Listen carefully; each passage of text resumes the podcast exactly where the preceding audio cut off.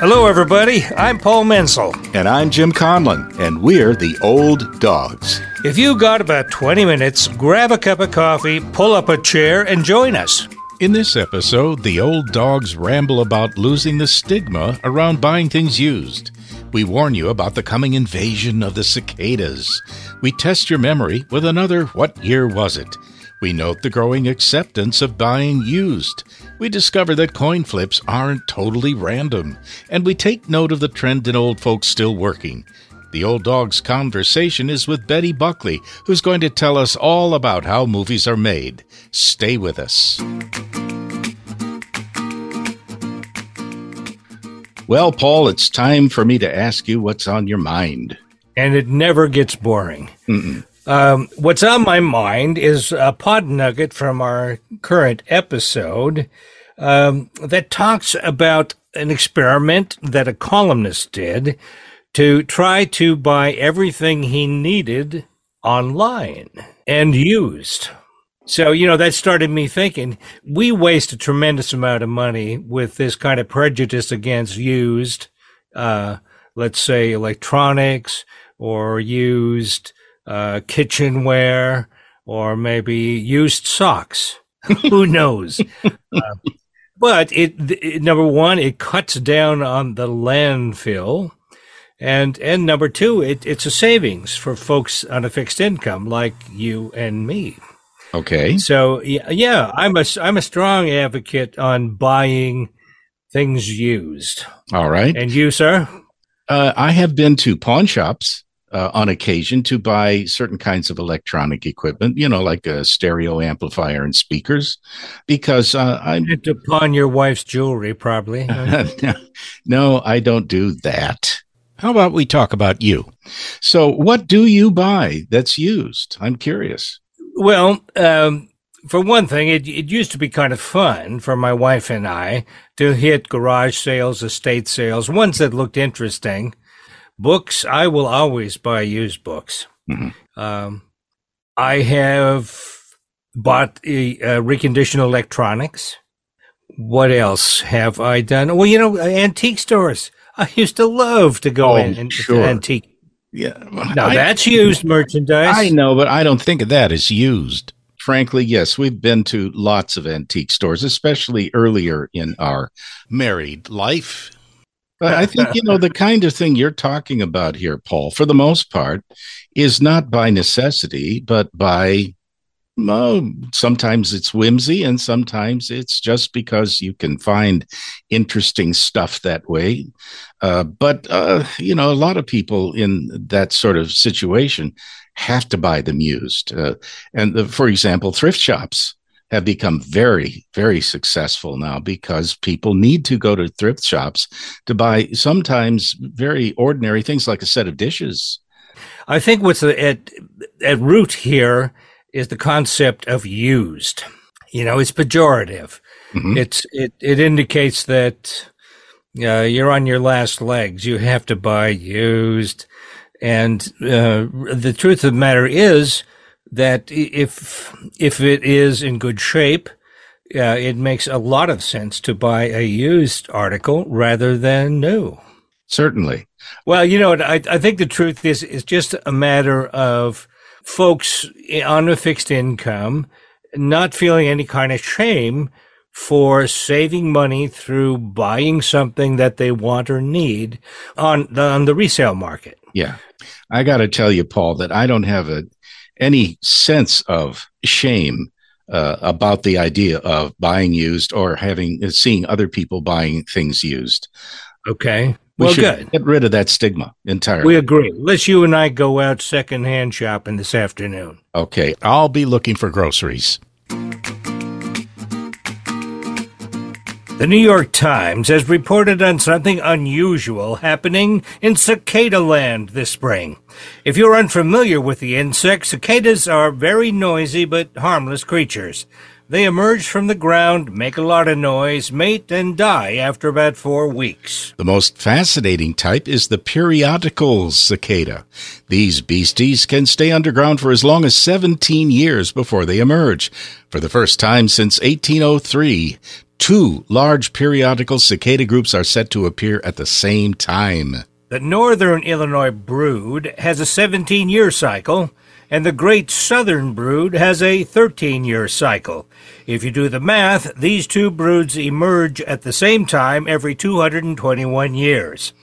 This will likely result in more than a trillion cicadas appearing in a 16 state region running from north to south. So what, you might say? well, there's nothing to be done. The mating noise will be louder, and there will be a lot of cicada carcasses littering the ground. But the correct response may be sympathy for their short life above ground. Our trivia challenge in this episode is What Year Was It? We will give you selected events from the year and you guess which year it was. During this year, the Boston Strangler, Albert DeSalvo, was captured. Dr. Martin Luther King received the Nobel Peace Prize. A popular movie was Doctor Strangelove, or How I Learned to Stop Worrying and Love the Bomb. The Warren Commission report on the assassination of JFK concluded that Lee Harvey Oswald acted alone. Oh, sure. Hasbro's G.I. Joe showed up on toy shelves. President Lyndon Johnson declared a war on poverty. Japan opened its first bullet train. Cassius Clay became the heavyweight champion of the world by beating Sonny Liston in six rounds. Got it yet? Here's a final clue that should give it away. On February 9th, the Beatles made their first appearance on The Ed Sullivan Show, setting a viewing record of 73 million viewers. Yep, the year was 1964. Cutting edge fashion included men's shirt jacks and cardigan blazers, and for the women, tie collared dresses and ruffled shirts. And you were there.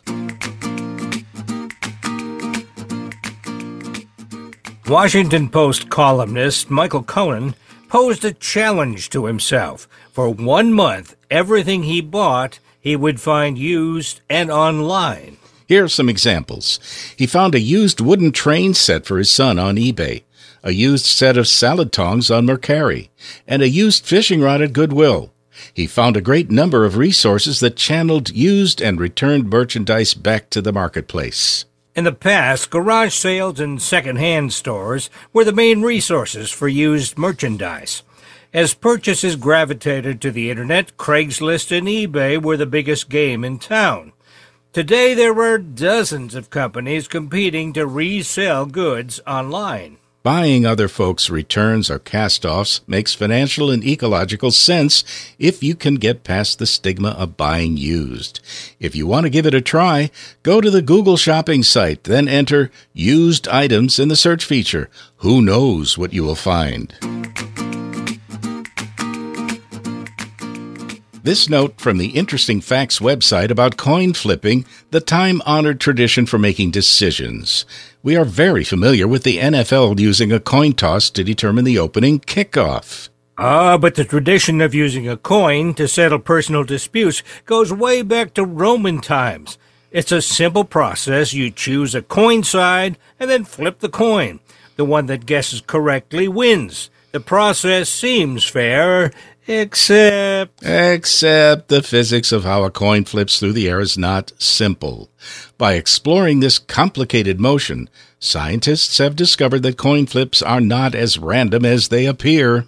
A 2023 study by the University of Amsterdam involved flipping 350,757 coins. That must have been boring. the results showed that a coin landed on its starting position 50.8% of the time. Huh. In other words, if the starting coin position is heads up, there's a slight likelihood that the coin will also land heads up. Of course, the way to negate this slight advantage is to hide the starting position of the coin, or find another more reliable way to make decisions, such as paper, stone, and scissors. According to the Washington Post, the percentage of Americans over 65 who are still working has doubled in the last 35 years, and the older workers tend to be better educated with a college degree. Well, there are several reasons that people are staying longer in the workforce. Older Americans are healthier than in the past and less likely to have disabilities. Another factor is that people retiring now must wait until they're 67 to collect full Social Security benefits. Additionally, many companies have scrapped fixed pensions and replaced them with 401ks. And unfortunately, these flexible contribution plans are linked to the stock market and other investments. How much money you have for retirement depends on the economic cycle. It may be good for the economy to have more older workers in the labor force, but the reasons to keep working vary widely. Those at the bottom of the income scale and those at the top are the most likely to stay working. Lower income Americans have to keep working, while wealthier folks want to. Nearly half of adults between 55 and 65 had no personal retirement savings as of 2017, which makes it difficult to stop working. In many cases, these folks are tired, they're poor, and you know they have no choice. Betty Buckley has spent most of her life in the production business. In the 90s, she produced the popular PBS series Wishbone. In recent years, she's turned to filmmaking as well as lecturing about it at Texas State University. Her latest project, The Stars at Night, explores the connections between astronomy, mythology, and storytelling, and the impact that light pollution has had on them and us humans. To get us started, would you mind giving us sort of an overview of your move from city to city? I know Dallas is in there, Houston is in there. You probably did some time in Los Angeles, I'm guessing. Um, actually, uh, the only place uh, you've mentioned that I haven't lived is Houston. I've worked there for sure. I um, was born in South Texas, grew up in Denver, moved to Dallas, and um, I really wanted to get out of school, so I graduated at SMU and then just started working in the industry there in Dallas, which was mainly TV commercials at the, at the beginning, the big TV commercial market, you know.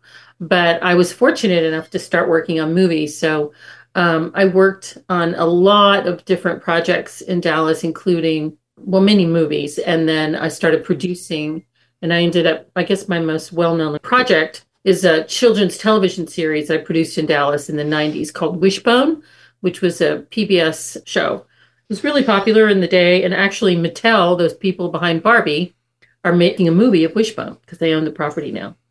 And so, how did you end up teaching? What was that transition? Okay, well, uh, my career took me from uh, Dallas to uh, Raleigh, North Carolina, and then to San Antonio, and at Raleigh, I was an executive producer for a nonfiction television production company, and then same thing in San Antonio, and then um, and then I got an offer from a colleague of mine, the film commissioner Tom Copeland, who started the film concentration program at Texas State, and he was looking for someone to teach budgeting and scheduling, and so I started doing that in addition to you know my freelance work in 2017, and that just grew from there. And what do you teach now? I teach um, the business of film. I teach two sections of that, which is really teaches my students how to, you know, break into the industry and the skills needed for that. And then I also teach producing because I I just wrote and directed my first documentary feature, but I think of myself primarily as a producer. You know, Betty, nobody knows exactly what a producer is. You know, when you see the credits in a film, you say, what the heck is this producer stuff? What do they do? They got to smoke cigars, for one thing. I know that. That's right. Uh, you want to know what a producer does? You were right. The producer title is one of the most misused title in the industry. It's really what I believe is one of the reasons behind uh, if you look at the credits, you'll see someone's name is producer, comma PGA. They're a member of the Producers Guild of, of America because they're uh, people would give away the title, but a producer literally is the person that goes from idea to being finished and sold and on you know in the theaters or uh, broadcast on television. Then there's the line producer that is, and I spent most of my career doing this, where someone says, okay, we have $2 million. We need you to make a movie here. and I hire the that comes with the director and the script, of course, uh, and maybe a producer. But as a line producer, I create the budget, I create the schedule, I hire all the crew, and then I manage the process of the film uh, schedule, production, all the people, you know, managing all those people, but primarily the budget. So that once, and then I take that film as a line producer through uh, the end of shooting, and then the producer takes it, the one that found the money takes it through editing and and and selling the movie to a distributor or a broadcaster or streamer. So, what is the hardest part of putting together a package? Finding the money or coming up with the idea? And I would say the creative people have no problem coming up with an idea. The problem is finding the money, right? right? And then the next problem is making the movie and making sure that it's a good movie and you've picked a great idea with a wonderful script, a terrific cast. And then the next biggest challenge is selling the movie and, and actually making a profit. Hmm. Well, Betty, despite that uh, obvious challenge, uh, if you go to Netflix or Prime or Hulu or anything else, and you browse through the movies, you can see dud after dud after dud. You know, tomato meter 20, tomato meter 12. You wonder, how did they get the money to produce those turkeys? the, well, in most respects, 99% of the time, nobody really sets out to make a bad movie, right? But it does start with the script. So if you don't have a good script, it, it might even be a great concept, but a poor script, um, it's just going to fall flat. And sometimes the people that have the money to greenlight, you know, maybe don't have the taste. Brian Grazer, who is, you know, everybody knows Ron Howard. Very few people know Brian Grazer he's Ron Howard's producer, and he says the number one thing you need as a producer is good taste, is being able to find that sort of zeitgeist of great story that's going to make money. And that is really not an easy thing to do.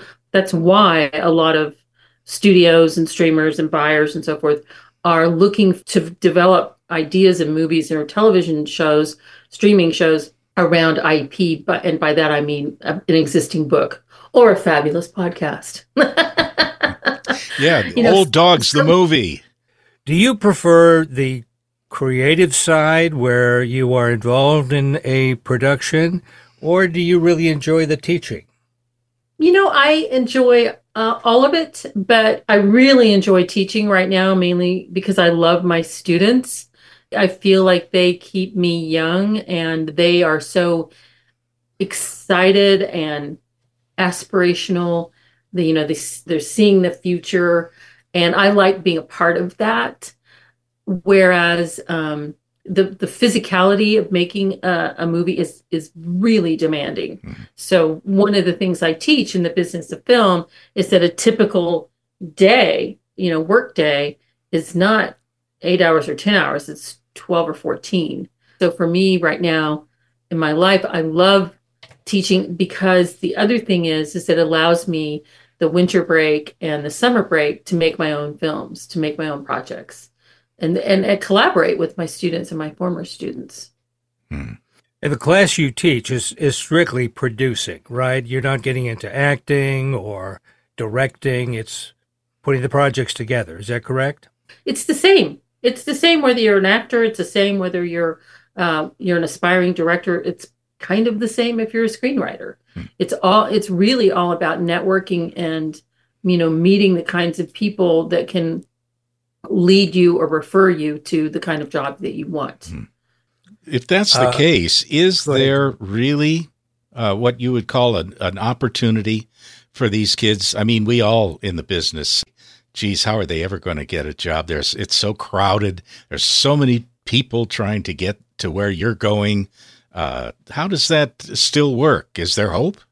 Well, actually, I think there's great hope because we are a society that is voraciously consuming stories in all its form. And you guys are one of those forms.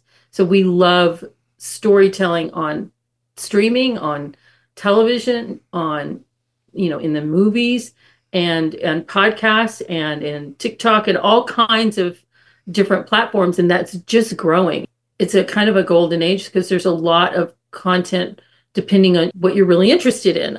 You can create all kinds of content, you know, and and storytelling, but you know, the kind that's really compelling that that really resonates, that's not so easy. Yeah. Well, you know, the, the uh, terms and titles that are used on a movie set are rather arcane. There's a best boy and a key grip and so on and so mm-hmm. forth. Uh, how about you do a little interpretation for us? What do those terms mean? Well, I actually married a key grip, so I'll start there. Uh, my husband is a key grip. I wish I could show you a picture of him on my wall where he worked for Jim Henson. And there's him with Cookie Monster. He once said that a key grip puts the motion in motion picture. So it's the key grip is a department head. Movies, uh, companies, and the structure is made up of departments. Everybody knows screenplay and actors and directors, and you've heard of producers, even though that's confusing. Um, but when you get to lighting, there's two different departments that work for the cinematographer, also sometimes called the DP or director of photography. And one of those departments is the lighting electric, and that's the head of that department's the gaffer then the best boy or the second electric, and then the head the other head of lighting is the key grip. So the the lighting people literally they call them the juicers. They plug in the lights, you know, and then the the gaffer will measure the light with a light meter, direct the crew, and then the key grip deflects the light, right? Diffuses the light, or his team, her team, their team, um, diffuses the light, deflects the light, and any kind of motion that you see, uh, you see someone, you know, uh, racing by a field of cows, you know, and it's just, it's, the camera's moving really fast. That it that's probably a dolly shot. That's a grip department. If you see a camera on the front of a roller coaster, and you see that whole point of view, rigging that camera is the grip department. So uh, if you see a crane shot, so it really is true. They put the motion in, in motion picture. So and and then together these two groups work with the cinematographer to create the lighting, to create the magic. Well, if you know of any openings for the guy that plugs things in, I I'm interested. okay. I think I can handle that one. Betty, something that I think is pretty relevant right now is about age discrimination. Have you, as a producer, experienced anything like that? Yeah, it's definitely there. It's a it, it's a youth culture that we live in. Uh, the movies definitely celebrate a youth culture. I think some of that is changing. Um, you know, you're seeing it. You know, more films like um, 80 for Brady and things like that. B- Betty, how long are you going to be doing this? Yeah. Well, I mean, how long are you guys going to be podcasting? Uh, how much time do you got today? I'm going to be a filmmaker probably for the rest of my life. You know, mm-hmm. Norman Lear was still developing projects when he was 100 years old. I think that's what I love about teaching. That uh, I like that energy and excitement for ideas. I'm constantly having new things that I want to do and develop and create. And I, you know, so it's not to me like a job per se. You know, my teaching job is a job. I am a teacher, but the part of me that's a filmmaker and a creator, I don't think that'll ever really stop. It might shift more toward just writing. Like what you've been hearing? How about sharing the joy with your friends? We can always use more listeners. There are more episodes on the way, so stay tuned and keep howling at the moon.